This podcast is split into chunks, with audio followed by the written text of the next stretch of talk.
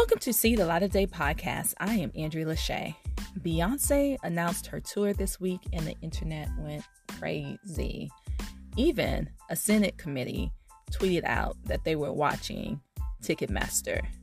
This is the biggest test for Ticketmaster after the Taylor Swift ticket sale mess. It was a mess, y'all. It was a mess. Hopefully, with all you have to do to get these tickets, Ticketmaster will get this right this time. So, if you didn't know, you have to register for the pre sale tickets first. Yes, you have to register as a verified fan in the correct group. Each city is in a certain group, and the groups have different deadlines. Yes, if you don't pay attention, you will get confused and you will miss your chance to get your tickets. Hmm.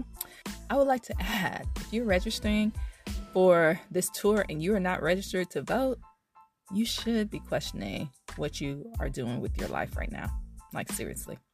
Anyway, Group A includes Atlanta, Chicago, New Jersey, H Town, yes, Inglewood, California, Las Vegas, Toronto, Vancouver, and Washington, D.C.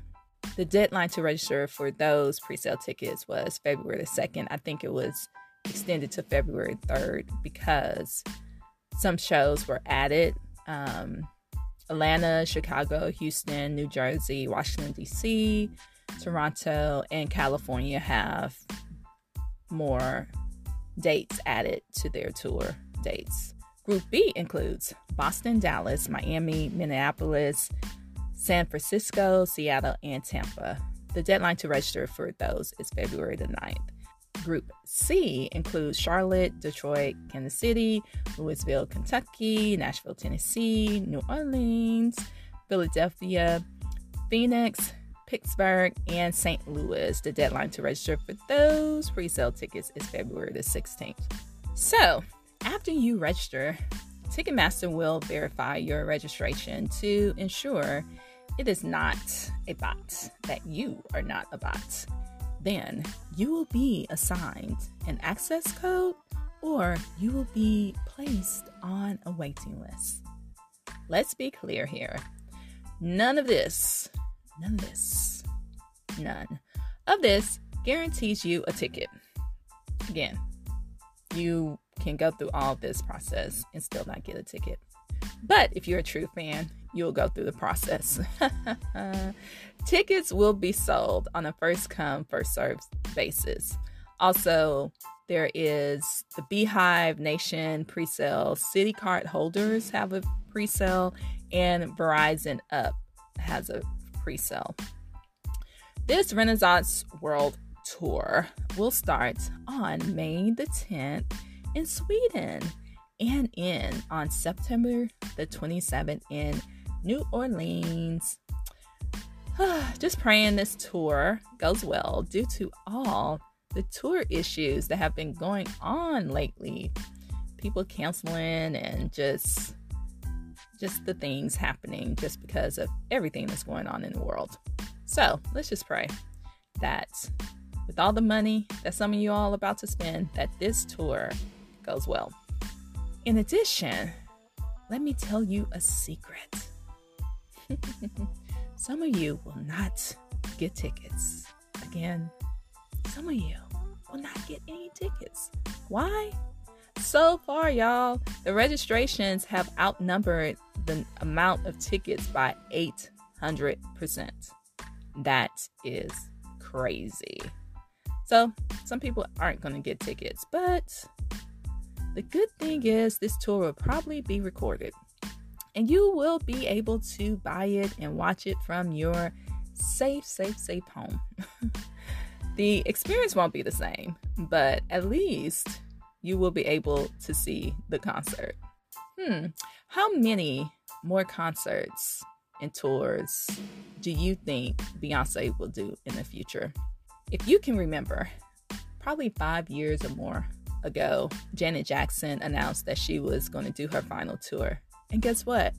She's also going on tour this year. So, if you miss Janet in her final tour, she's going on tour again. So you'll be able to catch her. So, with all these tours going on, people have set up GoFundMe pages. Yes, totally ridiculous.